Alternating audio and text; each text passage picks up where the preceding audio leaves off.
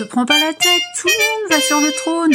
Te prends pas la tête, tout le monde va sur le trône. Te prends pas la tête, tout le monde va sur le trône. Il m'a fallu beaucoup d'années pour vomir toutes les saletés qu'on m'avait enseignées sur moi-même. James Baldwin. Je m'appelle Aminata et je vous propose au travers de ce podcast des histoires de personnes qui pourraient être vous et qui pourraient être moi. Les conversations que je vous proposerai toutes les deux semaines nous amèneront à découvrir la fois où mon invité s'est dit un truc du genre « après tout, tout le monde va sur le trône ». Et par la même occasion, on décide de laisser de côté leur peur. Tout le monde fait pareil. Te prends pas la tête, le monde t'appartient. Te prends pas la tête, tout le monde va sur le trône. Aujourd'hui, je vous propose de découvrir Mélanie Travers. Elle est la créatrice de l'Institut Le Soin à Vitré. Elle est esthéticienne depuis 14 ans. Elle a travaillé seule, puis avec une salariée et de nouveau seule. Elle a compris au fur et à mesure de sa pratique professionnelle l'importance de travailler à son rythme et de se créer une bulle de bienveillance pour soi-même. Nous avons évoqué son école de commerce, sa vie parisienne d'auditrice où elle ne comptait pas ses heures. Nous avons également parlé de sa reconversion, principalement guidée par une surprise que la vie a mise sur son chemin, sa fille, Louise. Mélanie est une femme qui sait ce qu'elle veut et qui va à son rythme. Elle a rejoué son tapis à plusieurs reprises dans sa vie en s'autorisant à envisager le changement sans limite. Du coup, je vous propose encore une fois un épisode qui a dépassé les limites de 30 minutes d'échange que je m'étais fixé au début. Te prends pas la tête, le monde Tu t'appartient. prends pas la tête, le monde t'appartient. Te prends pas la tête, le monde t'appartient. Bonjour Mélanie, Bonjour Aminata, comment vas-tu? Je vais très bien. Bon, bah, en tout cas, merci de m'accorder du temps après ta fin de journée, parce que je sais que tu as des journées quand même qui sont assez euh, engageantes. Les personnes vont comprendre aussi après pourquoi, puisque du coup, tu travailles quand même beaucoup avec euh, ton énergie. Et donc, merci d'en avoir encore un peu pour moi pour finir euh, ta journée. Merci. Est-ce que tu veux bien te présenter? J'ai ton prénom, mais... Oui, donc je m'appelle Mélanie Travers, j'ai bientôt 45 ans. Je suis maman de deux filles qui s'appellent Louise et Gabrielle, qui ont respectivement 15 ans et 13 ans. Et je pratique le métier d'esthéticienne depuis 14 ans, après, euh, après d'autres expériences. voilà, je travaille seule, euh, après avoir travaillé avec euh, d'autres personnes. C'était un choix de d'être toute seule dans ma pas bulle, mais dans mon rythme, on va dire. Hmm, Voilà. D'accord, effectivement... Parce que j'ai la chance de connaître depuis quelques années et effectivement euh, j'ai- vécu ces étapes euh, un peu de loin, mais forcément on en a parlé. Mais je, je vois tout à fait euh, ce que tu veux dire quand tu parles de ta bulle. Est-ce que donc tu, ça fait 14 ans donc tu as ton institut, donc tu comment tu te nommes? Ta profession Tu dirais que t'es quoi? Alors, administrativement, je suis esthéticienne, artisan, commerçant. Ouais, Euh, je suis inscrite au registre des métiers. ouais. Mais toi tu te sens plus quoi? Du coup quand tu, quand tu, Bah, c'est marrant que tu dises ça parce que euh, j'ai mis un certain temps à dire que j'étais esthéticienne. d'accord. Pourquoi? Surtout au début, parce que j'ai changé de métier il y a 14 ans. Et euh, donc précédemment, j'y vais directement. Ouais. Euh, précédemment, je faisais du commissariat au compte et de l'audit comptable et financier dans un cabinet qu'on appelle Big Five. Je ne sais pas si ça se dit toujours comme ça aujourd'hui. Euh, à Paris. quoi, Big Five Les grands cinq, en fait, il y avait euh, cinq grands cabinets d'audit qui se partageaient euh, à l'époque, mais je pense que c'est toujours pareil, euh, les comptes des grandes entreprises et les missions de validation, en fait, D'accord. et Ouais. les missions de conseil. Et donc tu as fait ça pendant combien de temps? Alors, j'ai fait ça pendant cinq ans vraiment en audit externe, Mhm. dans un cabinet qui s'appelait Deloitte et Touche, à Neuilly.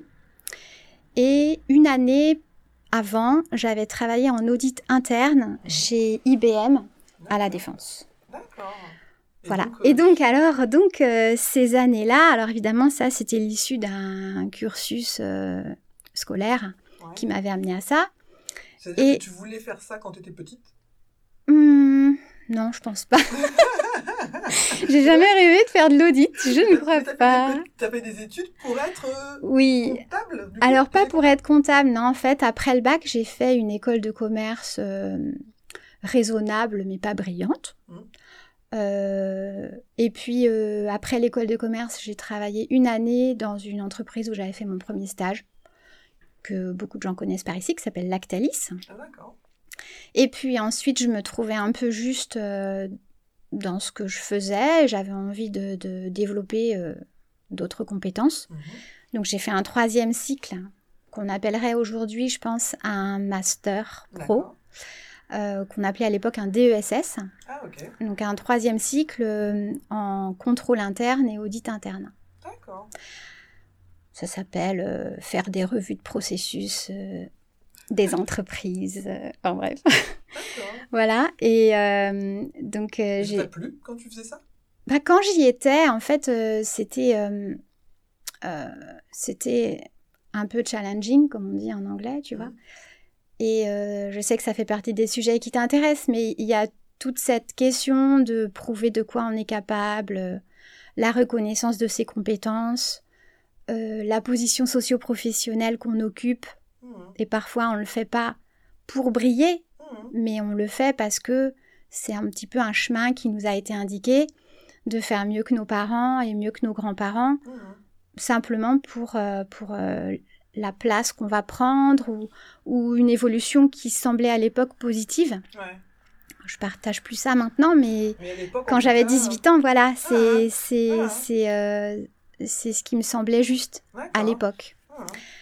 Et euh, alors tu me disais, est-ce que j'ai toujours voulu faire ça? Non, je pense pas. Euh, D'abord parce que quand j'étais beaucoup plus jeune, j'avais beaucoup de difficultés scolaires. D'accord. Et donc, euh, quoi, au collège, par exemple ou- Euh, Même avant ça en fait, non, dès, la dès les petites classes de primaire, j'ai eu un apprentissage de la lecture qui était compliqué. D'accord. Et j'ai souvent eu l'impression, c'est marrant, hein, euh, de comprendre et percevoir plein de choses Mhm.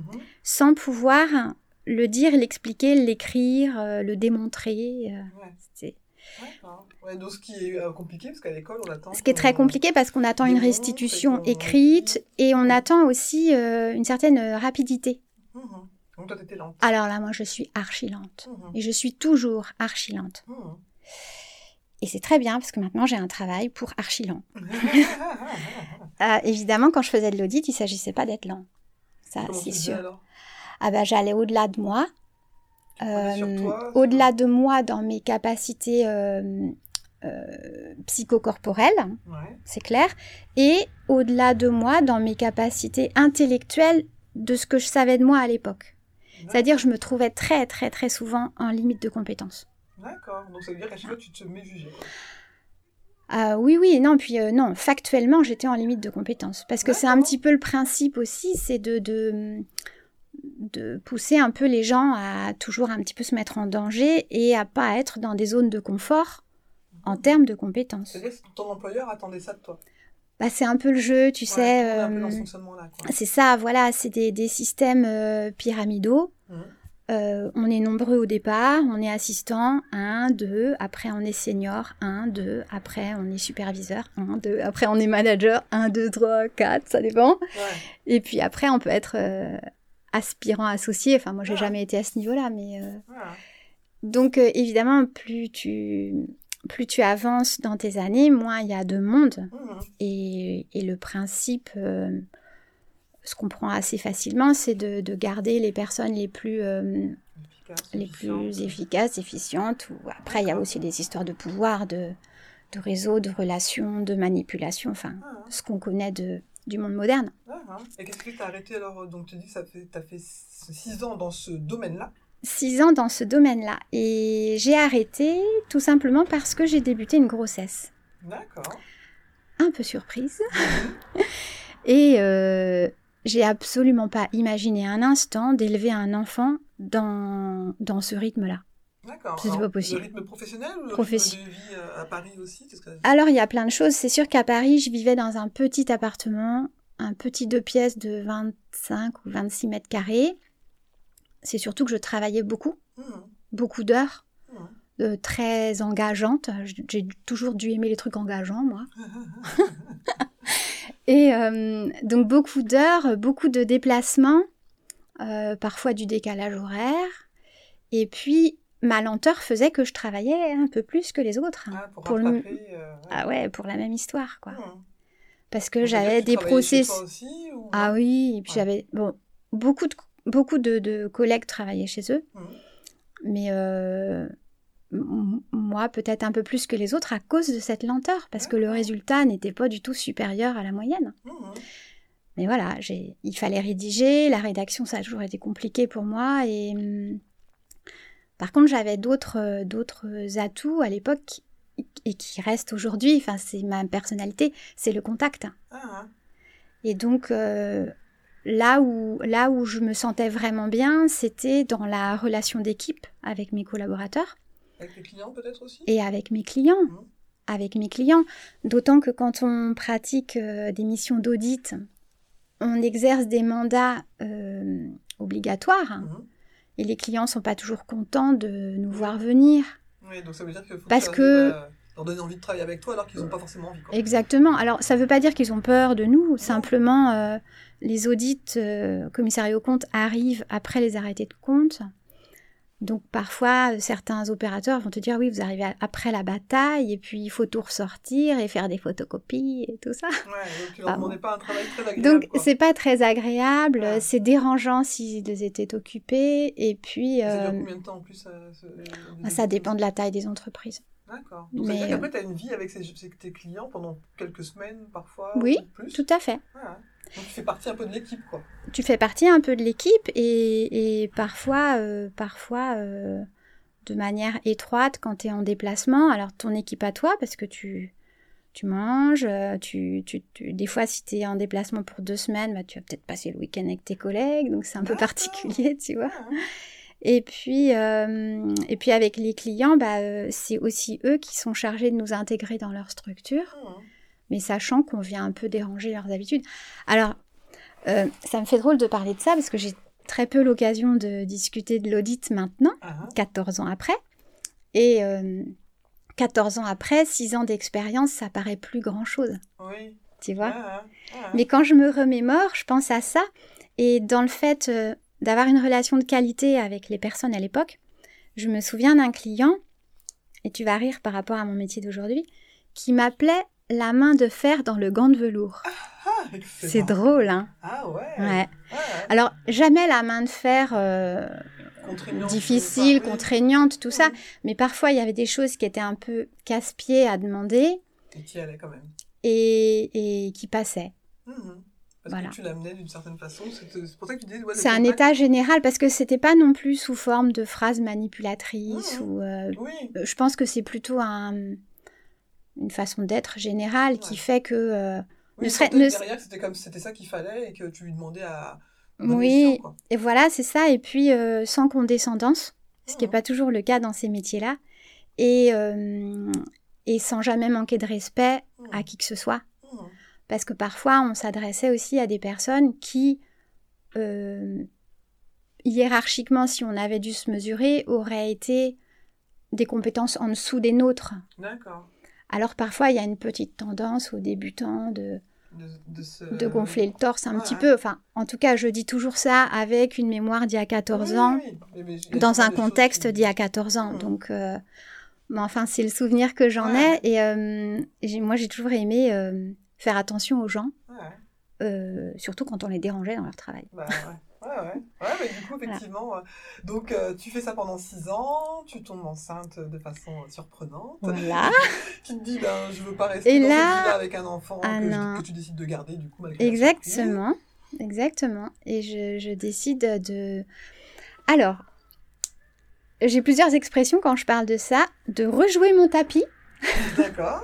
J'ai souvent dit ça, que j'avais rejoué mon tapis. Et puis, euh, je me suis autorisée une totale liberté de changement. Mhm. C'est-à-dire, je me suis dit, ok, je sais des choses, mais je me suis autorisée à envisager tout ce qui pouvait euh, me plaire Mhm. sans limite. D'accord, mais ça veut dire que du coup, tu avais Sans- une alors- sécurité derrière Alors- qui existait. Parce que. Eh ben non Non La seule limite, évidemment, euh, ça a été euh, le budget, D'accord. tu vois?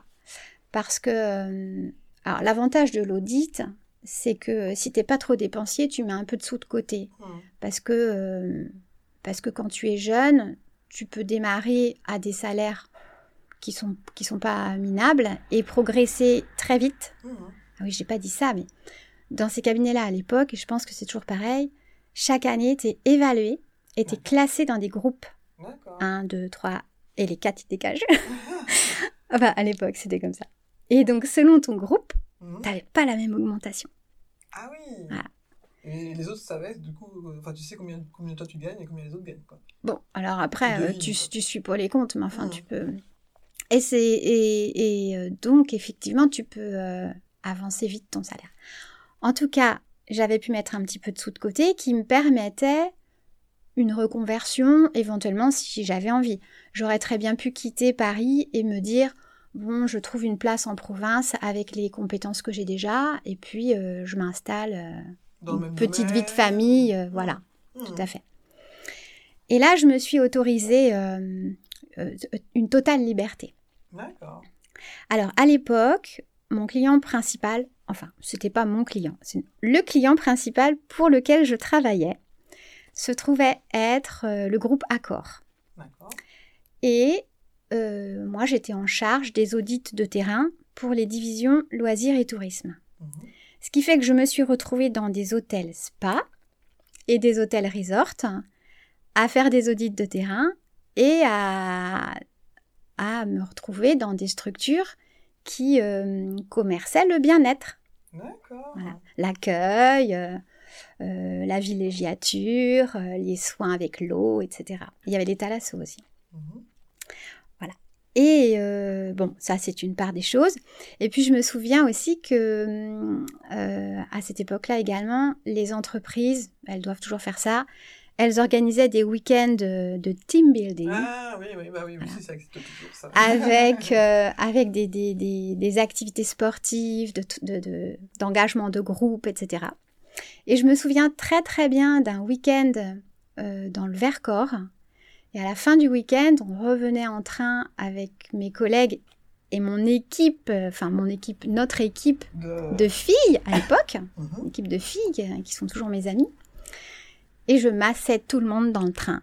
Ah oui C'est drôle, hein, Sans ouais, formation, juste t'aimais masser. J'adorais ça. Et tes collègues se laissaient faire. Parce que Ah, c'est carrément. laisser toucher par quelqu'un qui, Carrément. avec qui on travaille. Mais quand j'étais ado, je massais déjà mes copains et mes copines euh, sur la plage. D'accord, t'as toujours Et- aimé ça. Tout le temps, Ah, ouais. tout le temps. Et m'occuper des bébés. J'ai fait beaucoup de babysitting euh, avec des tout petits quand j'étais peu, plus jeune, enfin Et adolescente. massais. Ouais. Ah, Et ouais. m'occuper des vieilles personnes et tout ça. Ouais. Toucher en fait. Mhm. Toucher, prendre soin, parler gentiment, enfin. Tous ces trucs qui devraient faire la vie euh, normale d'un être humain sur Terre. Ah, ah, c'est marrant, hein. Excuse-moi.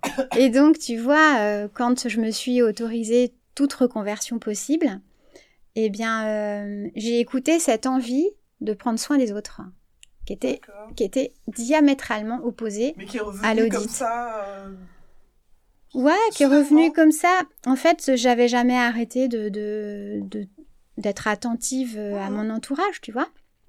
Mais je me suis dit, ben, moi qui aime tellement ça, pourquoi ce serait pas possible euh, faire de faire ce métier? D'accord. Et sous quelle forme? Après, c'était sous quelle forme? Parce que j'avais euh, un intérêt euh, particulier pour les, pour les pratiques thérapeutiques. D'accord.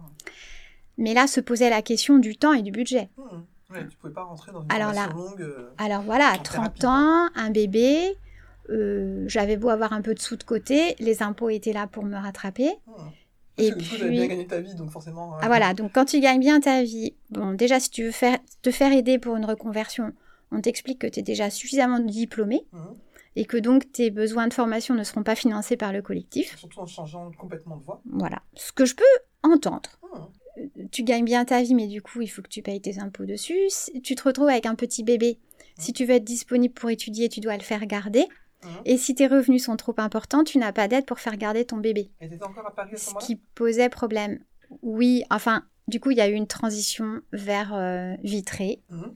Mon petit cocon familial, pour rendre les choses matériellement possibles. D'accord. C'est-à-dire que tu, en étant enceinte, t'es revenue t'installer à Vitré En toute fin de grossesse, quand j'ai été en congé maternité. J'ai déménagé euh, enceinte de 8 mois. D'accord. Et t'avais déjà commencé ta, ta reconversion? Non, Ah non, d'accord. non. Ah, Je t'as- suis à- Tu t'es laissé le temps de vivre ta Ah ben, en fait, ça a été très rapide parce que Louise est née le 1er juillet. D'accord. Alors du coup, euh, l'été, ça a été un congé maternité. Mhm. Et puis euh, la rentrée suivante en septembre, j'ai démarré ma formation. D'accord.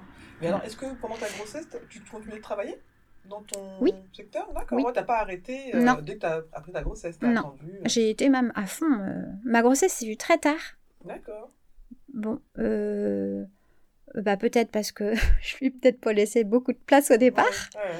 Et puis j'étais encore prise dans des activités un peu trépidantes. Donc, Mais une fois que j'ai... euh, C'est marrant, hein Ouais. quand, on, quand on installe les choses dans sa tête, alors là, tout à coup, je me suis arrondie, quoi. Ah ouais. Ça y est. Ouais.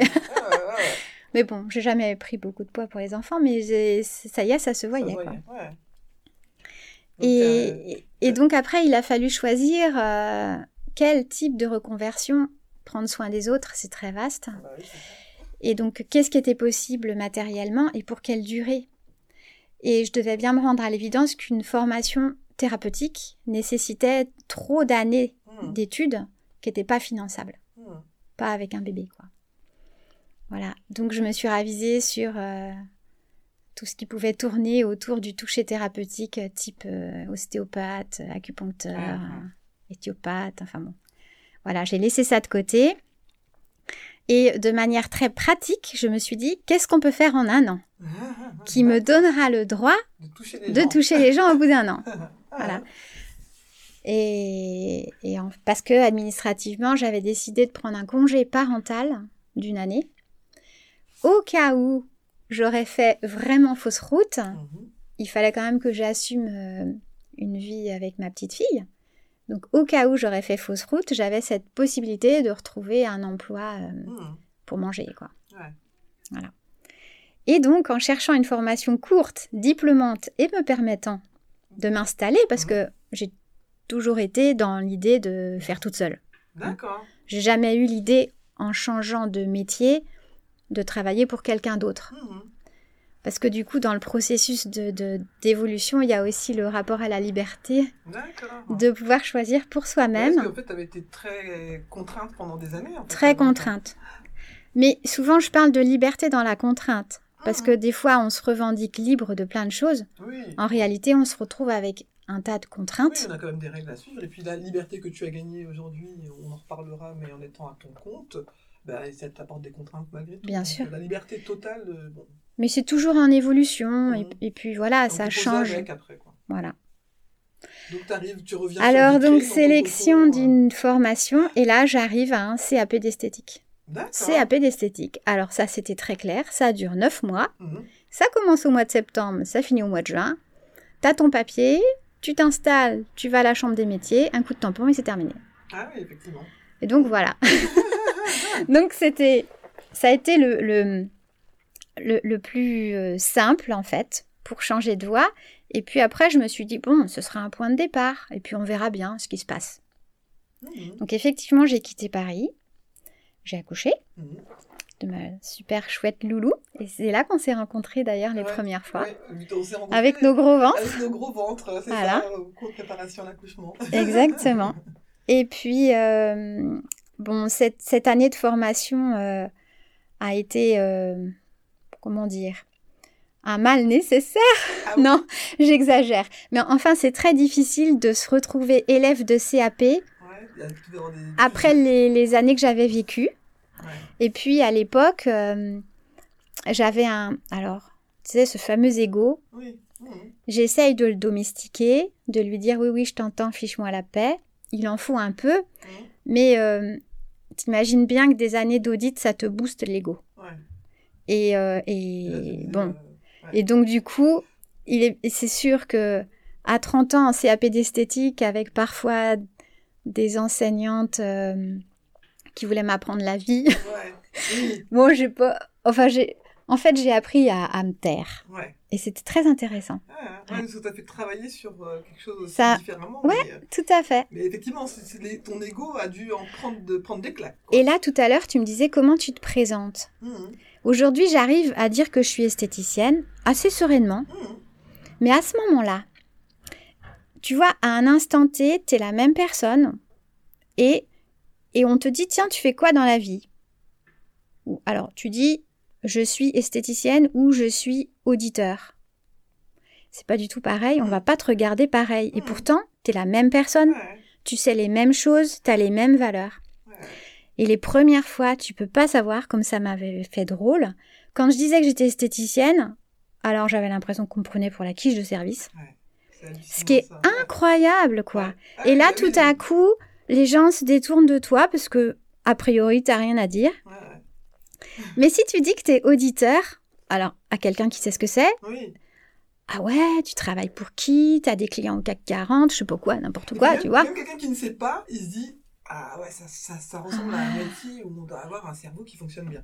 Ouais, esthéticienne, Alors- effectivement, il y a ce côté cervelé. Alors soit, soit le cerveau, soit le carnet d'adresses aussi. Ouais, Et tu-. Ah, tu vois, Des, entreprises importantes, euh, parce que c'est parce que c'est évident que bah plus tu te rapproches du pouvoir, enfin, je, je, je dis pas que j'étais près du pouvoir, mais tu vois ce que je veux dire? Il y a, y a une hiérarchie socio-économique en France, enfin, ou dans le monde occidental moderne, qui est totalement abusive, mais c'est comme ça, qui, qui installe des jeux de pouvoir.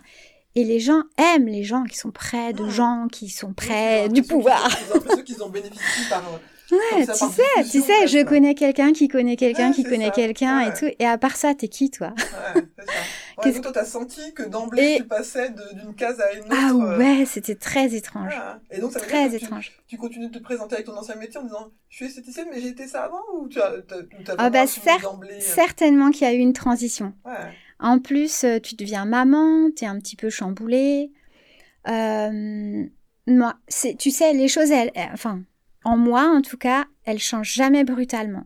C'est toujours des processus de changement. Et puis un jour, tu dis, ah tiens, c'est marrant, ça c'est passé. Ouais, ouais. Tu Ah, vois mais- mais Quelque toi, chose qui te dérange, puis c'est passé. Ou quelque ouais. chose que tu avais l'impression que tu digérais pas, puis c'est passé. Ah, ouais, mais tu vois, ça, ça, ça rejoint ma, ma question de l'impossible parfois, que euh, parfois Ah. on vit des choses et on se dit, oh non, mais moi, jamais moi je ferais ça, enfin, ça c'est pas pour moi, enfin voilà. Du coup, t'en as eu quand même quelques-uns finalement, et, mais est-ce que tu les avais nommés comme des choses qui te paraissaient impossibles et finalement te dire, ah bah ça y est, en fait, je l'ai fait? Jamais. Alors non, jamais. Alors, est-ce que ça, ça vient de mon éducation ou quoi? Euh, J'ai toujours entendu petite, malgré les difficultés scolaires, d'apprentissage, tout ça là. Si tu veux, tu peux. Ah, c'est cool Le si tu veux, tu peux. Ah. Ok. Bon. Alors après, il faut se ça, méfier peut te du. un, ça peut te mettre un poids quand même. Ça peut te dire, mettre la pression oui. et puis euh, vouloir jusqu'à quel point? Hum, Tu vois, vouloir et pour qui? Hum. Pour toi ou pour quelqu'un d'autre? Mhm. Bon. Mais déjà, bon, ça te t'encourage. Ouais, ça t'ouvre une porte Tu de vois? possibilités quand même. On, on moi, on m'a jamais dit, ah non, ça c'est pas pour toi. Tu vois, avec le chemin des difficultés scolaires, j'ai dû euh, redoubler ma quatrième. Et, et donc, à la fin de la première quatrième, euh, échange avec les parents, les professeurs, les professeurs disaient à mes parents, Oh, vous savez quand même, elle a du mal, euh, ça va pas servir à grand-chose qu'elle qu'elle redouble sa classe de quatrième, il faudrait mieux qu'elle prenne une orientation professionnelle. Hum. Alors, déjà, c'est dommage, Mm. parce que orientation professionnelle, ça veut pas dire que tu es débile, enfin, déjà. Oui, oui, mais c'est vrai que Donc, c'est on pas devrait ça. encourager les gens à aimer leurs orientations plutôt qu'à le faire par défaut. Bon, ça, c'est une parenthèse. Et, euh, et bon, bah alors là, moi, j'ai pris ça. Alors là, en termes d'ego, Hum, pour moi, c'était cata, quoi. hum. C'était ah ah non, c'est pas possible. Alors, je suis quoi euh, Une sous, dessous, dessous, rien du tout. Quand t'es au collège, en plus, c'est hyper important. Exactement. Et donc là, tu utilises cette volonté de montrer que tu es capable de. Mm. Et puis, bah, t'avances comme ça. Et en fait, moi, j'ai vraiment beaucoup, beaucoup joué là-dessus et trop. Jusqu'à un moment où c'était, ça n'avait plus de sens, quoi. D'accord, ça veut dire que tu, tu faisais pour faire. Pour Bah, prouver aux autres. Pour prouver que Voilà. tu es capable, pour, euh, pas pour faire plaisir. hein. C'était plus pour prouver que tu existes, Mhm. tout simplement. Ouais. C'est pas pour prouver que tu es plus fort. Tu l'as fait jusqu'à quand ça? Jusqu'à. Ah bah, jusqu'à ce que je décide de rejouer mon tapis. Ouais. ouais, donc ça t'a tenu longtemps. Ça m'a tenu longtemps. Donc, ton lycée, tout ça, les études supérieures, ça Ah oui. été ça. Ah ouais. Alors déjà, après, je suis allée au lycée général. Hum, Mais j'avais envisagé une orientation après la troisième. Parmi les choses que j'aime beaucoup, il y a la cuisine. Et j'avais envisagé un lycée hôtelier. Tu vois, avant même les histoires de, de- bien-être, euh, de- d'entreprise et tout ça. Et Voilà. pourquoi tu l'as pas fait alors? Pourquoi je l'ai pas fait?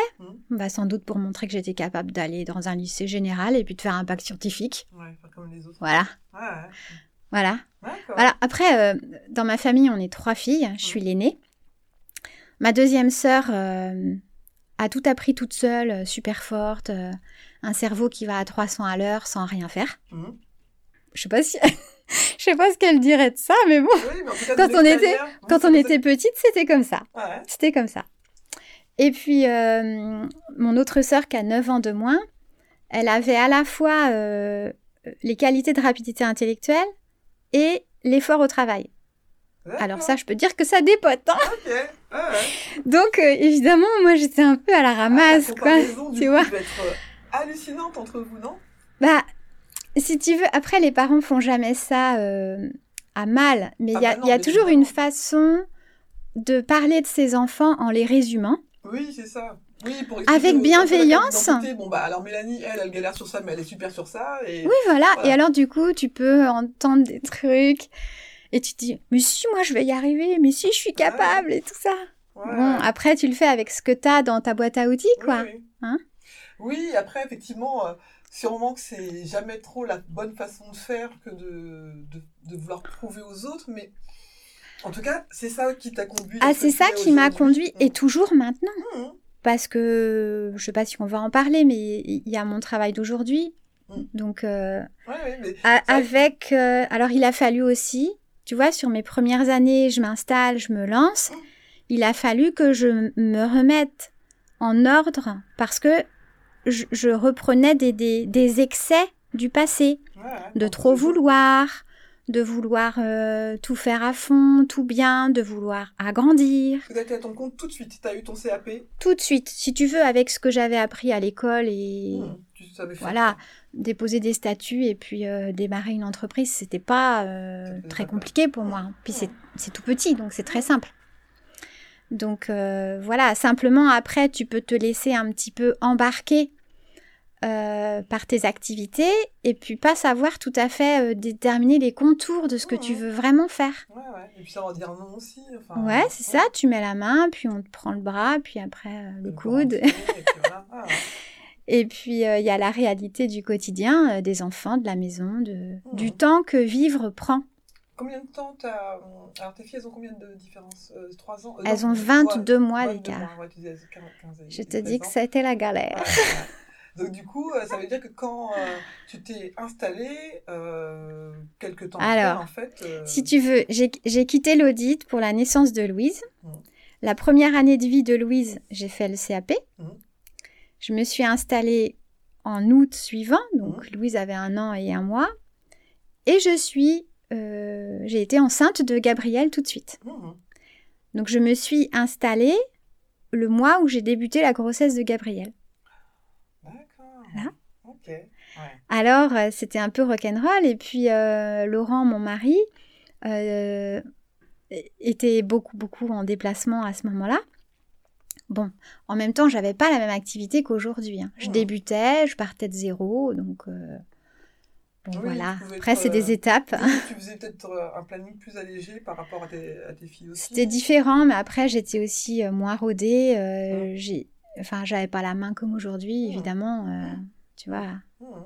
Et donc, tu as, choisi... euh, Enfin, je sais, je me J'ai- souviens plus si c'était dès le début, mais aujourd'hui... Docteur Oshka? Ouais, Docteur Oshka, c'est Ouais. depuis quand? Depuis toujours. Alors, l'histoire. Enfin, depuis toujours, euh, dans mon expérience euh, d'esthéticienne, De- de- c'est-à-dire que euh, très organisée, j'étais encore en CAP. Au printemps, je suis allée au Salon de l'esthétique international ou je sais pas quoi à Paris Mhm. pour faire le tour des popotes. J'avais le goût du produit naturel. Mhm. Jeune maman, j'allaitais, portage, Mhm. communication non violente, machin, machin. Donc j'étais... Mais c'est très bien, hein. enfin, je, je, Oui, faut remettre ça 15 ans en arrière. Donc j'étais vraiment baignée là-dedans. C'était et donc j'imaginais pas un instant d'utiliser des produits euh, synthétiques. Mhm. Donc euh, cette petite tournée des popotes pour essayer de trouver une marque qui allait euh, me parler, quoi. Voilà, correspondre à ses attentes Mhm. de, de propreté, d'engagement pour l'environnement et tout ça. Et donc, je, je- j'en ai pas fait beaucoup. hein. Je suis très rapidement tombée sur le stand Dr. Oshka. Et, euh, et, et là, il y a un monsieur qui, qui s'occupait du secteur géographique et qui, s'est- qui, qui m'a reçu, qui m'a expliqué les choses. J'ai été d'abord très séduite par le fonctionnement de l'entreprise Dr. Oshka, qui s'appelle Vala en fait Ouais. parce que c'est une entreprise qui ne dépend pas des banques, Mhm. Qui n'a pas d'actionnariat privé, Mhm. qui ne rémunère pas d'actionnaires.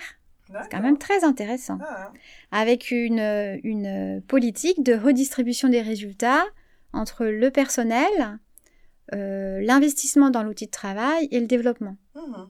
Génial. Ouais, donc ça alignait. Une plus, espèce de euh, cohérence, c'est-à-dire, ouais. oui, il y a euh, des affaires, euh, des achats, des ventes, une marge bénéficiaire, etc. Mhm. Parce que c'est c'est le jeu. Oui, quand même. Sinon, ça marche pas. Mhm. Sinon, tu peux rien faire. Mais euh, dans un respect du début jusqu'à la fin. Mhm. Donc Et de la nature, ouais. et des gens qui transforment, et des gens qui produisent euh, les noix de macadamia ou, Ouais, ouais. ou l'huile d'olive ou que sais-je. Et, et celui qui les distribue et celui qui les utilise. Et du coup, ça, ça, ça t'a Je trouvais envie. très cohérent. Ouais. Et à cette occasion, le commercial me remet une petite boîte qu'on appelle un coffret découverte. Je rentre chez moi. Ah, c'est rapide, hein j'y étais le soir même. J'ouvre cette petite boîte, ça, ça paraît euh, comme une histoire comme ça, Ah. mais c'était vraiment ça. Et je dis, je commence la crème purifiante. Je dis, oh, je connais ça. Et alors là, mémoire olfactive. Et tout à coup, je me rappelle que quand j'avais 12 ans, Mhm. on était, alors je vais te dire précisément, on était allé dans un camp de vacances avec mes parents à Port-au-Roc. Je crois que c'est du côté du Croisic ou un truc comme ça. Et là, j'avais sympathisé avec une Allemande Mhm. qui s'appelait Anne-Marie, une Allemande qui vivait euh, près du lac de Constance. Mhm.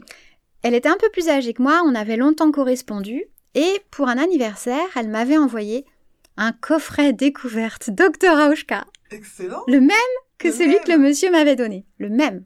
D'accord. Mais du coup, t'avais mis ça de côté. Bah, si tu veux, bah, oui. une copine euh, quand t'as 12 ans. Voilà. 12 ans. J'avais, voilà, je sais pas quel âge j'avais. alors Je, je me souviens qu'on correspondait euh, en se faisant des enveloppes dans des pages de pubs de magazines. Enfin voilà. Et là, tout à coup, cette mémoire d'Anne-Marie, du lac de Constance et tout. Excellent. Très drôle, quoi.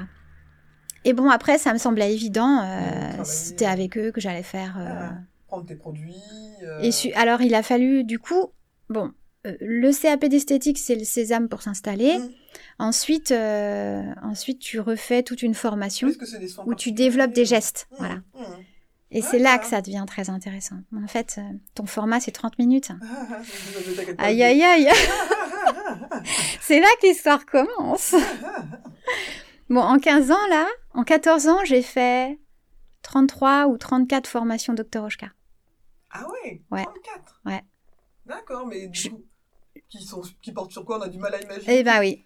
qu'il faille autant de formations. Alors, euh, euh, On va pas dé- dé- détailler les 34, mais... Non, quoi, non, par, alors euh, évidemment, c'est par morceau de corps, c'est aussi parfois euh, des séminaires en Allemagne sur la cosméto, Mhm. Euh, des conférences sur les plantes, les, les théories de métamorphose des plantes de Goethe, où tu fais un atelier, où tu fais un art du mouvement tous ensemble et tu dis des poèmes. D'accord, ouais, Donc c'est très large. de vie, en fait, Ouais. qui, que- qui propose, en fait. Bon, c'est surtout, enfin là je, je parle des poèmes de Goethe et tout ça, c'est un peu anecdotique, on, ça s'est produit effectivement, mais le, enfin quand même le cœur des formations Oshka, ça reste euh, très, très carré, axé sur la pratique d'un soin euh, manuel. Mhm. On n'utilise pas d'appareil. Et, et, euh, c'est fondé sur euh, la mise en mouvement du liquide du corps. Ah. avec du rythme. Voilà. Donc Ouais. ça s'appelle du massage rythmique si on le prend dans sa partie thérapeutique. Et si on ne parle pas de thérapie, on parle simplement de, de stimulation lymphatique. D'accord. Ah. Ouais, donc, effectivement, tout ça, ça s'apprend. Alors Ouais. ça, ça apprend. Et puis, euh, plus tu apprends, plus tu te détaches de la forme sans jamais l'oublier, Mhm. et plus tu y mets de fond. Mhm. Et c'est là que ça commence à être intéressant. Ouais, ouais, mais du coup, ce fond que tu mets, c'est de toi? Et ce qui peut aussi générer un peu de fatigue par moment, j'imagine, parce que tu vas puiser aussi dans ton énergie. euh. Oui, ça, en fait, ça dépend de la quantité que tu fais. Ouais, c'est ça, il faut réussir à trouver. Mais c'est ça que tu as appris en fait au fur et à mesure des années, c'est Oui, apprendre à réguler. euh, exactement, doser l'effort. Ouais, parce que tu as ta vie à côté en plus. Voilà, euh, alors. Tu vois, là, en ce moment, c'est le mois de juillet, les enfants sont chez leur papy-mamie. Bon, bah, c'est pas du tout la même implication, la vie personnelle Ouais. est plus légère. Mhm. Alors, je peux faire plus de soins Oui, ou autant de soins, mais je sens qu'à la fin de la journée, c'est pas pareil, Mhm. quoi. Mhm. Tu vois Et puis, les activités extrascolaires ou extra-professionnelles euh, s'arrêtent l'été. Euh, mais ce qui est important maintenant pour moi, c'est de ne pas donner euh, toute l'énergie et tout le temps Tout ce que tu as en fait. au travail. Parce que euh, d'abord, il y a un risque de lassitude. Et si tu te lasses, eh bien, forcément, il y aura un état de présence qui sera plus le même. La forme est là, Ouais, mais euh, on perd une partie du fond et, et du coup de l'être. ouais. Donc, pour tes... Comment tu t'appelles Et- tes clients, patients? Tu... Comment tu dis C'est les, les clientes qui se posent la question. Moi, je dis client. Ouais. Euh, Non, parce que je me disais que dans la philosophie, est-ce que ça te paraissait péjoratif client? Mais non, ça te- bah, non, c'est comme ça. D'accord. Je dis souvent ni client ni patient. Je dis parce que alors soit je dis les personnes, mais le plus souvent je dis les dames. parce que c'est que des dames. Pas- non, pas du tout, parce qu'il y a plein d'hommes. Mais alors parce que j'ai toujours euh, mis un point d'honneur à taire les noms. Mhm. Et donc, mais parfois j'ai envie d'échanger avec euh, mes enfants ou mon mari sur euh, ce que j'ai vécu dans ma journée. Mhm. Pas forcément des choses négatives, aussi oui, des choses positives, ouais. mais toujours dans le, le- la plus grande discrétion pour la personne concernée. Et je, je m'amuse parfois à observer cette façon de dire la dame. Alors parfois la dame, elle a 15 ans, hein, Mhm. ou parfois elle a 90 ans. Donc, le monsieur, ça m'arrive moins souvent de dire. Ah, et puis mon mari va dire Ah bon, t'avais un monsieur aujourd'hui? Bon, je dis Bah oui, tu sais bien, c'est pas très grave, hein. ça se passe bien. hein. Ouais. Alors, ou alors il va dire C'était pour un soin du corps ou du visage? Je sens que si je dis visage, il est plus apaisé. La petite question. Ah. Mais pourtant, il y a. Enfin bon, voilà. Oui, mais- Je veux dire, le. C'est marrant, on cet parlé, inconscient. Mais toi, tu as ce rapport au corps que tu expliques depuis longtemps. On en avait déjà parlé. Moi, j'a- j'adore recevoir des, des massages. J'adore. euh, ça peut m'arriver de masser des très proches. Mais alors pas pendant des heures, par exemple, parce que bon, je, je- autant j'aime en ressort pendant des heures, mais en faire pendant des heures, c'est pas quelque chose que, voilà, j'ai pas cette patience-là. Mais on en avait déjà parlé. Moi, c'est quelquefois toucher des corps que tu n'aurais pas forcément touché sans avoir de lien, euh, comment dire, euh, personnel avec ces personnes-là, ou euh, toucher un, quelqu'un d'un sexe différent du sien, même si euh, euh, je me dis qu'on n'est pas obligé tout de suite d'imaginer une relation. euh, Ah non, bien sûr. Non, mais dans derrière. notre. Parce que dans notre dans notre société, société. Tu vois bien ton mari, quelquefois quand il te dit ça, même en Bon, plaisantant, maintenant, il le dit en Oui, souriant. Parce il y a que. toujours ce petit truc derrière. Et moi, c'est vrai que même la, la première fois que tu dit que tu avais des hommes, je me suis dit, ah bon, euh, comment ça se passe? Parce qu'il y a, il y a de la nudité euh, parfois, enfin pas de la nudité, mais en tout Ensuite, chose, euh, euh, tu sais, alors d'abord, les soins, les soins Dr. Oshka pour les hommes ou pour les femmes sont précisément les mêmes. mhm, Et ce sont des soins où les corps sont très couverts mhm, parce que on accorde une importance particulière à notre organe chaleur, ouais, qui est à la base de notre vitalité. mhm, Ce qui fait que euh, les corps sont jamais euh, complètement. complètement dénudés. Quand bien même s'il l'était, ça ne changerait rien. ouais. absolument toi, rien. Toi, tu as ce rapport-là au corps qui fait que tu Voilà. pas gêné, comme un médecin. Ah non, pas gêné. Et euh, alors, je sais que c'est contesté cette question, mais dans ma pratique, je ferme souvent les yeux. Mhm, Euh, je travaille sans musique, et pourtant, j'aime beaucoup la musique. mhm. Et je, je pratique et j'adore. Tout simplement pour écouter la musique intérieure qui s'installe. Mhm. Et je sais jamais si le soin il va durer le même temps avec euh, telle ou telle personne. Alors, il y a à peu près un cadrage de départ, mais en fait, il y a un rythme qui s'installe dans le binôme du moment. Et ça, avec la musique, ça te gênerait pour t'en rendre compte Alors, la musique, elle présente deux problèmes. Elle peut donner un rythme qui n'est peut-être pas le rythme de l'instant Mhm, dans le binôme ma sœur massée. L'autre chose, c'est que hum, on vit dans un monde où il y a énormément de stimulation visuelle et auditive. mhm. Alors là, on fait du son, hein, Ouais, mais on est extrêmement, extrêmement sollicité et il y a peu de temps de silence. ouais. Et c'est intéressant d'écouter le silence Mhm. et de s'écouter dans le silence. Mhm. Et de, même de s'autoriser à cette parenthèse de silence, quoi, de pas de son. Voilà. Et, moi, et donc, quand Il n'y a, pas de- il y a pas de. Je m'endors. ah, Je me relâche. Alors, pour le coup, je me relâche. on peut s'endormir avec de la musique Je aussi. hein. Bah, alors, Moins, toi? moins. Alors, parce que du coup, que la musique, euh, et puis que je parle, par exemple, clairement, oui, c'est mort, je ne dormirai pas. Mais oui, musique, je peux m'endormir effectivement aussi. Mais le silence comme ça. Et j'aime tellement être massée et ressentir chaque moment de mon Que tu veux pas Et t'endormir. que quand je m'endors, Ouais. j'ai l'impression d'avoir Ah. été euh, flouée, tu vois. Ah oui, bah, Est-ce tu qu'elle m'a fait toutes les zones Euh, Ça se trouve, euh, du coup, elle a profité pendant que je dormais pour, faire, pour pas tout me faire. Et j'ai l'impression d'avoir raté quelque chose, en fait. Donc, mais je comprends ce que tu veux dire sur le silence, parce que moi, j'ai beaucoup de... Beaucoup moins maintenant, mais j'ai beaucoup de mal avec... euh, euh, des moments, si je passe du temps avec quelqu'un qui a un silence. Alors, maintenant, avec les gens que je connais très bien, je peux le vivre sans être.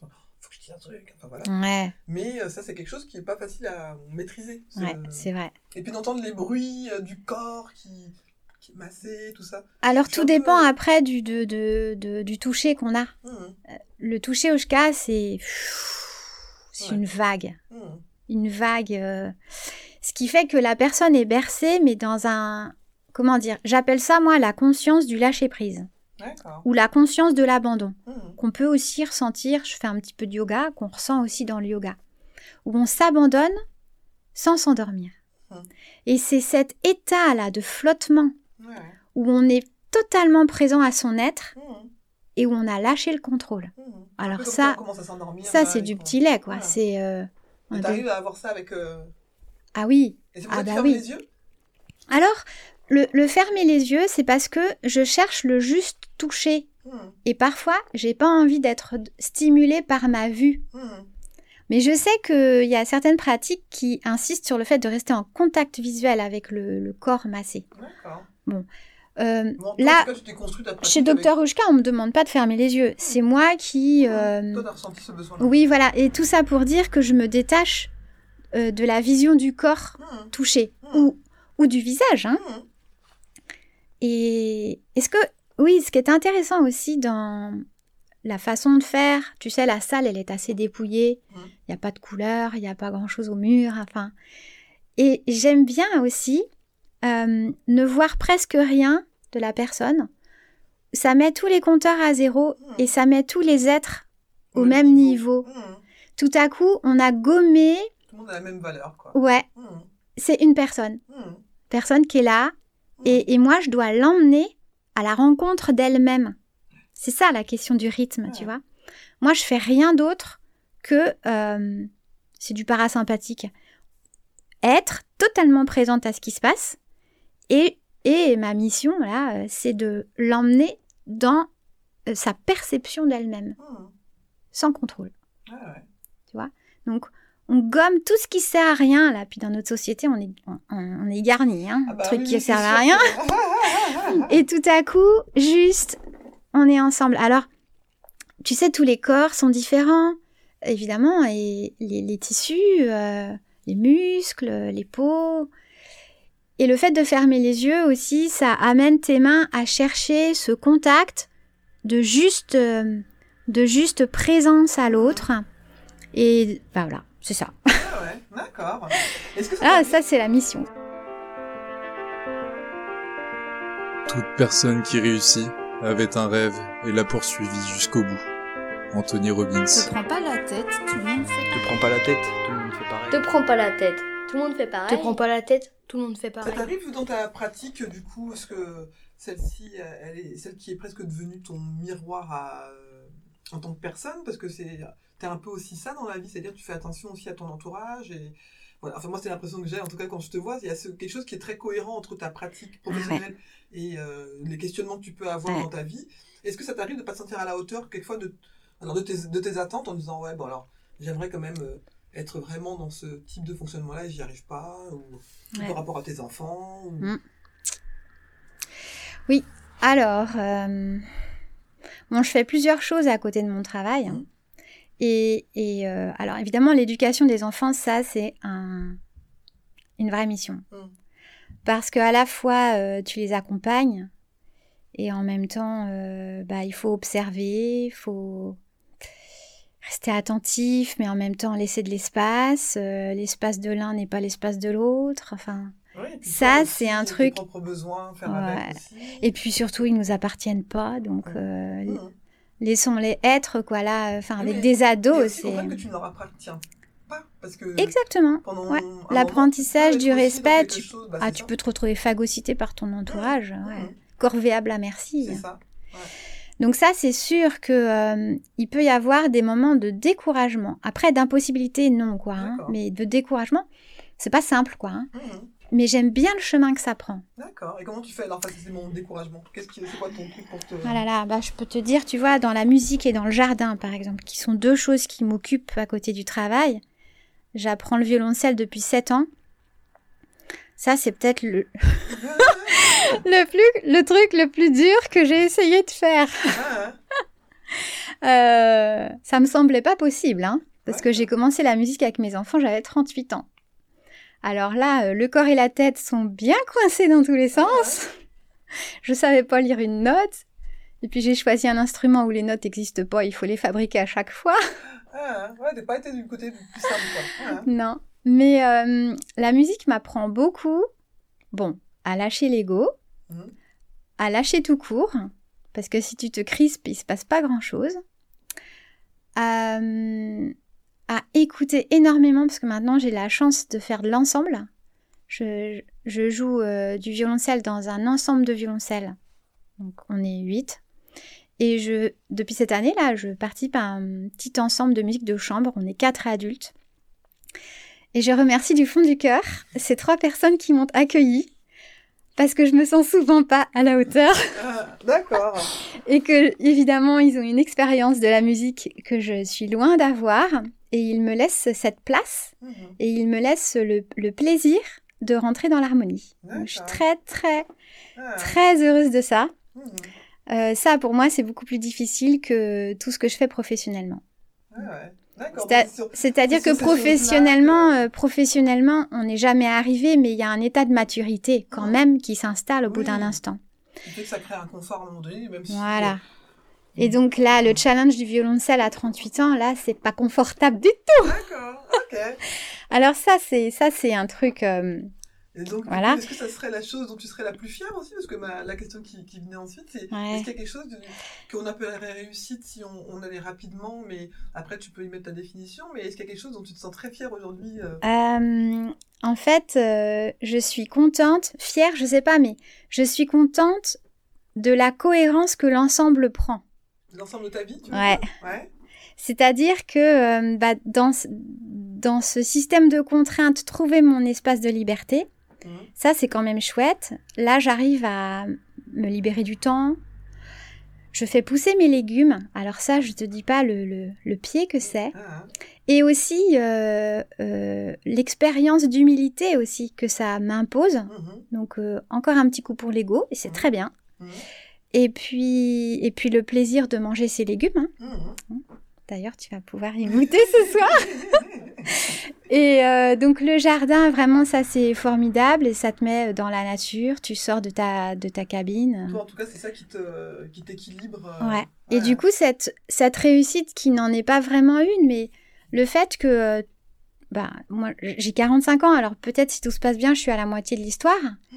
Eh bien, je me dis, oh, chouette, alors du coup, il y a encore tout ça qui va s'installer, se développer. Euh, tu, vois euh, comment la maturité des relations va continuer dans le couple, parce que du coup on essaye de construire un truc qui a du sens, mais en même temps sans s'appartenir, c'est passionnant, tu vois. Et tout ça, c'est plein de petites pièces de puzzle qui commencent à être entourées d'autres pièces de puzzle et ça commence à prendre forme. Et euh, ça, c'est cool, quoi. c'est. Et tu sais, ça, ça apporte aussi, comment dire, pas de la détente, enfin au sens détente, mais ah, ça met de la tranquillité, quoi. Et, l'intérêt, tu sais, je, parlais de l'intérêt de la musique. La musique, euh, en tout cas quand elle n'est pas volontairement dissonante, elle est harmonieuse. Mmh. Et donc il y a une espèce d'ordre juste des sons, c'est de la physique, ça résonne en fréquence avec nous, nos oreilles, tout ça. Et hum, c'est cet état d'harmonie que, que, que j'ai le goût de développer dans tout en fait. Ah, quand, tu, quand tu fais ta cuisine, quand tu ramasses tes légumes ou quand cette année, grâce au confinement, parce que c'était voilà un espace de liberté pour autre chose, euh, j'ai pu semer toutes mes graines. Ah. Et souvent à cette période de l'année, j'ai pas le temps. Ouais, tu vas les acheter du coup. Euh, Alors j'achetais des plants ou je les récupérais chez des gens qui avaient le temps de les, de les ah. faire. Enfin voilà. Et cette année, euh, le potager, il est parti que de graines. Alors ce pouvoir de vie dans un sachet ou dans une graine, c'est C'est super. euh, les sons, l'harmonie dans de la musique de chambre, euh, c'est Ouais. hyper tripant, quoi. Ouais. Je sais pas, tout à coup, en fait, la vie matérielle, une fois que tu installes tout ça et que tu le développes et que tu le cultives, hein, c'est comme un grand jardin que tu cultives, en fait. Ça te fait aller bien, quoi. Hmm. Enfin, Ouais, ouais, je vois ce que tu veux dire. Tu tu sens qu'il y a quelque chose qui. Et la matérialité du monde euh, euh, prend moins de place. D'accord. Nous sommes ce que nous pensons. Tout ce que nous sommes est le résultat de nos pensées. Bouddha. Te prends pas la tête, tout le monde va sur le Te trône. prends pas la tête, tout le monde Te va sur prends le pas la trône. tête, tout le monde va sur le trône. Donc ça veut dire que dans l'état dans lequel tu es aujourd'hui, donc euh, est-ce que ça t'arrive encore ou ça, parce que j'ai cru comprendre qu'il y a des moments peut-être un peu plus difficiles, mais est-ce que ça t'arrive d'avoir envie de tout lâcher, par exemple, de temps en temps, de dire euh, allez vas-y, je me barre, je passe à, à autre chose. Et si ça t'arrive, comment tu fais pour euh, passer, dépasser cet état-là? Alors quelquefois, c'est bien d'y rester un peu. mais- Alors, j'ai des côtés un peu sanguins que j'essaye de domestiquer. Enfin, parce que comme ça, j'ai l'air toute euh, hyper calme et tout. Méfiez-vous du volcan C'est ça qui sommeille. Bah, en fait, il y a une certaine... Alors, dans cette lenteur, il y a quand même un peu d'énergie, Mhm. tu vois. Alors, je suis pas sprinteuse, hein, mais je suis mais- hyper endurante. Ouais, ouais, ouais, c'est ça, parce que quand tu dis lenteur, moi j'avais pas associé derrière un manque d'énergie, parce que ça prend de l'énergie quand même, euh, malgré tout. Ouais. Quand on voit par exemple, si on pense à la tortue euh, pour se déplacer, tout ça. Ouais, voilà, c'est ça. Et hum, donc, euh, non, j'ai des côtés sanguins. Euh, alors, je vis avec un homme oh, d'une gentillesse extraordinaire. Et je le remercie parce que du coup, il m'apprend à me calmer. Et sans doute aussi, tu sais, on choisit pas ses métiers par hasard. Je fais un métier qui nécessite du calme, de l'écoute et de la lenteur. C'est certainement aussi euh, pour me soigner moi, ou m'équilibrer. Enfin, ouais. soigner, c'est peut-être un peu fort, mais on va vers ce qui nous équilibre Mmh. si on s'écoute. Oui. Si on s'écoute. Mhm.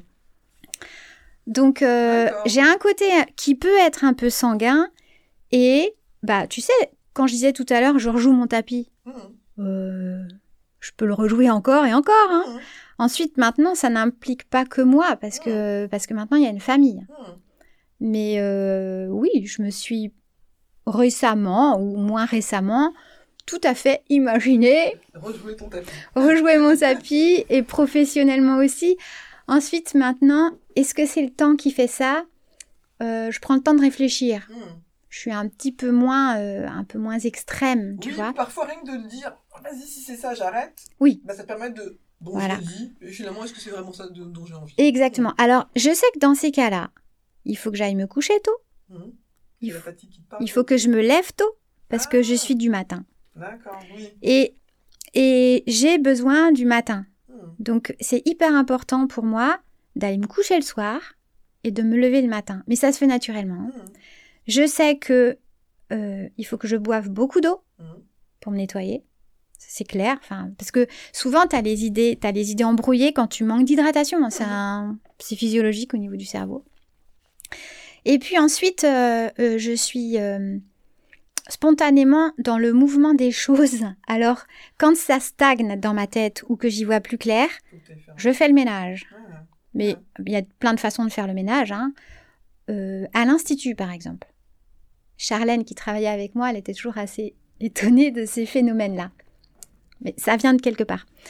Eh bien, euh, si c'est calme ou s'il y a un truc qui est un peu stagnant ou quoi, hop, je refais les étagères, Ah, je déplace un meuble, je fais... Non.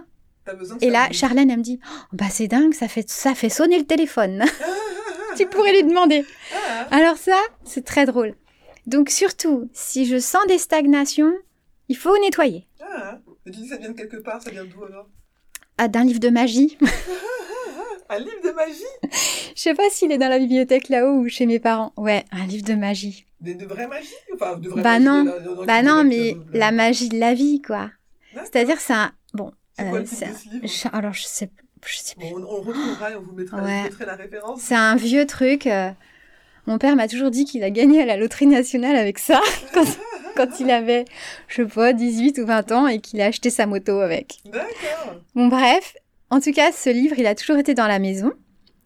Il y a même mes gribouillages de petites filles dedans. Mhm. Et euh, il a été euh, lu par euh, Toute la- toute mes sœurs. Enfin bon. En fait, c'est simplement. Tu sais, c'est le, le, le, le pouvoir de l'être. C'est rien de plus que ça. C'est le si tu veux, tu peux, Mhm. avec les outils que tu as. Mais oublie pas d'ouvrir ta boîte à outils parce que tu as sûrement plein de trucs à disposition, mais tu même pas pensé à regarder si Ouais, tu en avais. avant Tu vois? C'est ça la magie. hein. C'est juste euh, d'y croire, quoi. Ah, Mais pas y croire bêtement, mais y croire euh, activement en faisant ta part. Hmm. Tu fais ta part. hmm. Et puis tu verras bien où ça t'emmène. Et ce qui met en mouvement aussi, c'est d'arrêter de, de- de regarder passer les trains. Hmm. Mais de temps en temps, te dire, tiens, bah, je vais monter dans le train, puis on va bien voir ce qui se passe. Hmm. Ou euh, de parler aux gens que tu connais pas, Ouais. sans avoir peur. T'imagines pas, moi maintenant, parce que je me déplace plus, je monte et je descends l'escalier. Mais j'ai beaucoup pris les transports en commun, les avions, machin. Oh, mais il m'est arrivé plein de trucs, Ah, de rencontres. Alors maintenant, euh, les gens c'était il y a longtemps, donc euh, il y a des choses qui sont pas racontables. C'était de avant, quand j'étais jeune et tout ça. Mais des trucs top, quoi. ah. Top. D'aller À la, à la rencontre de l'autre. Ah ouais, Hmm. extra, extra. Hmm. J'ai j'ai été toute seule aux États-Unis quand j'avais 21 ans. J'avais juste le droit de me déplacer toute seule, heureusement que j'avais 21 ans. Ah là là, mais c'était super. Hmm. Des Ouais, boîtes de jazz à la Nouvelle-Orléans, juste parce que t'as pas peur et que tu crois que t'es au bon endroit, au bon moment avec ouais. la bonne personne. Hmm. Trop bien, quoi. Ouais. Ah ouais. Une terrasse à Boston, enfin, des trucs euh, Ah trop sympas, quoi. Et surprendre par la vie Ouais. et en même temps Ouais. gagner confiance quoi. je me rappelle, boulevard Haussmann, euh, en plein hiver. J'étais dans un bus et euh, il y avait un gars en vélo. Et puis on s'est mis à... je sais pas comment te dire, rien, rien d'intime. Hein. Juste euh, se laisser porter par un contact possible Ah ouais. de deux personnes. Ça aurait pu être une dame, c'est pareil. Ouais. De deux personnes qui sont là, à un instant T, en présence et qui partagent un moment de vie. Hmm. Mais j'en ai des dizaines des trucs comme Hmm. ça. Hmm. Alors peut-être maintenant, je me déplace plus, mais ça se passe ici. Ouais ouais. Ouais, ouais, ce que tu veux dire. Tu vois Ah, c'est beau. Bah, justement, pour, on, a- on arrive à, à la fin euh, de ce temps, en tout cas enregistré. Euh, le, podcast donc s'appelle Tout le monde passe sur le trône. Donc, euh, je, le- je le dis maintenant. Alors, désolé pour ceux qui l'entendent à chaque fois, mais en tout cas pour expliquer à, à Mélanie comment je te, moi je ressens cette phrase-là, c'est vraiment la phrase qui, au début, je pouvais plus la prononcer peut-être pour moi. Après, au, fur- au fur et à mesure, je l'ai pu la dire à, à mes amis. Euh, quand je me rendais compte, ben, on avait tendance à se dire oh ouais mais je suis pas capable ou bien oh là là moi je suis moins bien que l'autre. Cette façon de se comparer et de se ramener finalement à cette humanité de se dire bon comme à un moment donné nos intestins nous ramènent toujours tous au même endroit bah ça veut dire que bah il y a peut-être quelque chose qui fait que je suis pas pire que mon, voisin ou mieux mais en fait je suis juste euh, une être humaine ou un être humain. Et tout à l'heure tu parlais de valeurs et moi le, podcast euh, un des quand je suis sur mon compte Instagram je, je, je parle du podcast où tout le monde a la même valeur parce que je me dis bah tu as parlé des gens qui étaient attirés par ceux qui sont dans le CAC 40, enfin voilà. Moi, je me dis que vraiment, qu'on soit euh, esthéticienne, euh, qu'on soit Oshka ou autre chose, qu'on soit euh, boulanger, balayeur, voilà, peu importe, on a tous et toutes quelque chose à raconter. Et moi, ce que j'aime, c'est cette générosité de se dire, quand on se raconte un peu, et quand tu disais de la transmission, bah, peut-être que ça apportera à deux personnes, mais ce sera toujours ça. Peut-être que ça Mm. apportera à, une personne, mais pas tout de suite, mais dans dix ans. Et moi, c'est vraiment ça que j'aime bien. Donc, cette phrase-là, c'est vraiment pour se rappeler, bah, je suis un être humain, t'es une être humaine, bah, après tout, euh, voilà, peut-être qu'on peut faire quelque chose aussi. Et donc, euh, est-ce que tu as quelque chose, une phrase comme ça qui te ramène à, à cette humanité, cette humilité comme dont tu parlais tout à l'heure, de dire, bah, quelquefois, comme mon ego, il prend un peu trop de place. Ouais. bon, alors, c'est marrant. Ton, tout le monde passe sur le trône parce que moi j'ai entendu ça toute mon enfance. Ah, excellent Dans la bouche de qui? De mon père. Euh, papa et euh, On va lui, on va je- le, Euh, je dois te dire que je dois te dire que euh, je me suis dit ça à plusieurs reprises, notamment quand j'étais face à des personnes qui m'intimidaient quand j'étais plus jeune. Mmh. Alors euh, bon, aujourd'hui j'ai 45 ans, mais quand j'ai commencé à travailler plus jeune avec l'audit et compagnie, j'avais vraiment une tête de gamine, vraiment. T'as toujours une tête de gamine. Enfin, quand je dis gamine, c'est pas, négatif, mais en tout cas, tu voilà, t'as- un visage qui fait, euh, voilà, qui fait pas forcément. Ouais, bon, maintenant j'ai des rides, mais avant j'en avais pas. Alors vraiment, pour être prise au sérieux, c'était toute une histoire. Et puis je suis petite, euh, j'ai la voix haute. hein. J'ai travaillé sur les résonateurs, mais quand même. Mhm. Bon, à l'époque, c'était pire. Et, euh, et donc, je me suis souvent trouvée dans des situations où, où je, je manquais de présence en plus. Enfin, il n'y avait pas d'expérience, tout ça. Et effectivement, quand j'avais peur, parce que j'ai flippé, hein, Mhm. j'ai souvent eu envie d'aller aux toilettes avant, avant des rendez-vous, tu vois. Ouais, parce que tu veux dire. hein. Et, euh, et je me suis souvent dit, ah mais tu sais, papa, il disait, euh, imagine-le aux toilettes. Donc, euh, ça m'est arrivé. Alors maintenant, je suis plus là-dedans. Je suis plutôt à me dire, ok, aujourd'hui, c'était mieux qu'hier, mais c'est moins bien que demain. Mhm. Tu vois, je suis plutôt dans cette euh, processus d'évolution permanente. Et puis, euh, ça m'arrive, bah, d'ailleurs, avec les enfants, c'est fréquent qu'à la fin de la journée, on partage le meilleur moment et le pire moment de la journée. Mhm. On déballe son bazar et on se dit, tiens, peut-être demain, je recommencerai pas la même chose, ou je développerai tel truc qui était bien, Mhm. etc. Mhm. D'accord. Et, hum, Donc c'est pas. Et c'est ça, ça- la pression quand même parce que ça pourrait être euh, je peux faire mieux. ah non, C'est plutôt quelque chose de bah, c'était déjà bien aujourd'hui donc tu te contentes. ouais, Tu es quand même content de ce que tu as vécu. ouais. Mais tu, tu prends en compte aussi ce qui a été moins bien et qui pourrait te faire plus de bien la, la- la journée d'après. quoi. Exactement. Et alors, si, si vraiment je suis sur des choses purement professionnelles, euh, je suis dans une version, euh, après les économistes prendront ça comme ils veulent, mais décroissante, Mhm. euh, en me disant, bon tu sais, hein, j'essaye de faire moins, Mhm. mieux, Mhm. mais pas mieux. Souvent le mieux, aujourd'hui, c'est un mieux plus, un mieux quantité, Ouais. et pas un mieux euh, consistance ou, ou existence ou voilà. Et donc euh, mon idée aujourd'hui d'évolution professionnelle, si on reste sur la partie professionnelle, c'est de faire moins mieux Mhm. parce que on peut pas être dans une qualité de présence au taquet 10 heures par jour. Non, c'est pas possible. C'est ou Surtout- alors Surtout avec ton type d'activité. ou toi, si on te dit ça, c'est c'est pas c'est pas possible quoi. Mm. Enfin, ou alors il y a rien d'autre dans ta vie à Mm. côté de ça. Ou physiologiquement, tu as besoin que de 4 heures de sommeil par nuit, ce qui est pas mon cas. Donc euh, donc euh, professionnellement, c'est plutôt ça l'idée et globalement, ma journée d'aujourd'hui, elle était mieux qu'hier, mais elle est moins bien que celle de demain. Mhm. Ouais, donc ça donne comme, un, comme une espèce d'espoir de se dire ah, demain ça va être. Ouais. quoi. Et, et puis bon, on rentre pas dans le détail du rythme, des cycles circassiens, tout ça, mais circadien. Ouh Circassien. C'est le cirque. Alors là, c'est moi qui fais le clown, hein Euh, mais euh, il y, a, il y a ce... J'aime le matin ouais. et j'aime le renouveau. Mhm. Tu vois, pas pour euh, effacer et réécrire, Mhm. mais simplement, ah, on a le droit de, de, de recommencer. Ouais, on a, on a le droit. la veille et puis de dire que demain on. Voilà, c'est ça. Mhm. Et puis, euh, une, une, une nouvelle page est là, et puis euh, le soleil il revient, et puis il va repartir, et puis il te donnera l'occasion de revenir encore. Et ça, j'adore, j'adore. Quand j'ai la chance de me réveiller avec les oiseaux et le soleil le matin, mais j'adore ça, quoi. Ouais, donc rien que ça, c'est un gage de, Ouais. de bonne journée qui commence. Exactement. Bon. En tout cas, merci Mélanie pour ce, ce partage. Je suis contente d'avoir revisité avec toi ces étapes de ta vie parce que hum, c'est vrai que les coulisses parfois d'une activité humaine euh, et professionnelle, on ne les connaît pas toujours. Et là, du coup, ça permet de, de voir un petit peu euh, qui tu es derrière euh, la, la devanture de ton institut.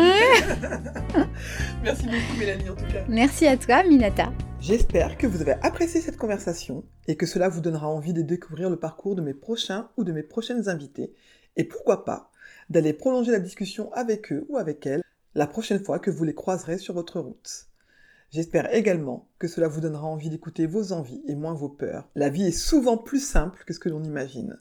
Si vous souhaitez me poser des questions ou pourquoi pas être un futur ou une future invitée, n'hésitez pas à vous abonner à mon compte Instagram et si mon podcast vous plaît, n'hésitez pas à lui donner des petites étoiles sur votre plateforme d'écoute préférée, que ce soit Apple Podcast ou autre chose, et ça me fera toujours plaisir d'avoir des Les retours. rois et les philosophiantes, et les dames aussi. Te prends pas la tête, le monde Te t'appartient. prends pas la tête, le monde te t'appartient. prends pas la tête, le monde t'appartient.